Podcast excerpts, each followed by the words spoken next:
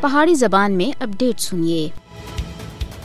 بھارت دے زیر تسلط جموں کشمیر بچ غاصب بھارتی فوج دے مظالم دے خلاف عوام بچ سخت غم غصہ پائے جا رہا ہے۔ یہی وجہ ہے کہ غیور آزادی پسند عوام کو جدوں بھی موقع ملتا ہے، وہ اپنا احتجاج ریکارڈ کروا کے عالمی برادری کو خواب غفلت تھی جگانے دی کوشش کر دیں۔ کشمیری عوام دا یہ حق ہے کہ وہ اپنا پیدائشی اور بنیادی حق حق کے خود ارادیت دے حصول واسطے جد جہد کرن۔ بھارتی حکومت مقبوضہ ریاست جموں کشمیر بچ آبادی دے تناسب کو تبدیل کرنا واسطے اڈی چوٹی دا زور لا رہی ہے۔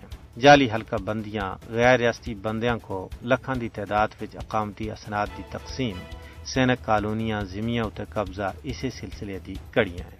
مودی حکومت سن بے زمین سکیم دے تحت اپنی تازہ کوشش وچ ہون تکر نو ہزار بندیاں کو زمین الاٹ کیتی ہے جنہ وچ مجھ بڑی تعداد ہندوؤں دی ہے۔ کشمیر وچ دفعہ تین سو ستر دی منسوخی دے پیچھے بھی ایک اہم مقصد آبادیاتی تبدیلی سی حالانکہ کشمیر بچ آبادی دے تناسب کو تبدیل کرنا اقوام متحدہ دی قرارداداں اور جنیوا کنونشن دی مکمل خلاف ورزی ہے۔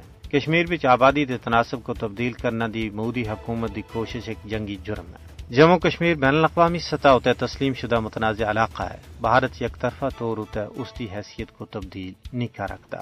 بھارت کی طرفوں کشمیر بچ آبادیاتی ساخت کو تبدیل کرنے دی منصوبے ہوتے کشمیری عوام دی بڑی ڈونگی نظر ہے۔ کشمیر بچ نواں ڈومیسائل قانون اسرائیلی نو آبادیاتی منصوبے دا عکاس ہے۔ کشمیری قوم اس وقت تاریخ کے بدترین دور تھی گزر رہی ہے۔ تمام گیزٹڈ پوسٹوں ہوتا غیر ریاستی ہندوؤں کو تعینات کر دیتا گیا ہے۔ تعلیمی نصاب بھی تبدیلی دی سازش اپنے عروج تک پہنچ گئی ہے۔ اردو دی جگہ ہندی زبان کو فروغ دیتا جا رہا ہے۔ لیکن غیور کشمیری عوام سن اس عزم دا عہد کیتا ہے کہ مکار و عیار بھارتی سامراج دے ان تمام منصوبیاں کو کسی بھی صورت بھی کامیاب نہ ہون دیتا جلسی۔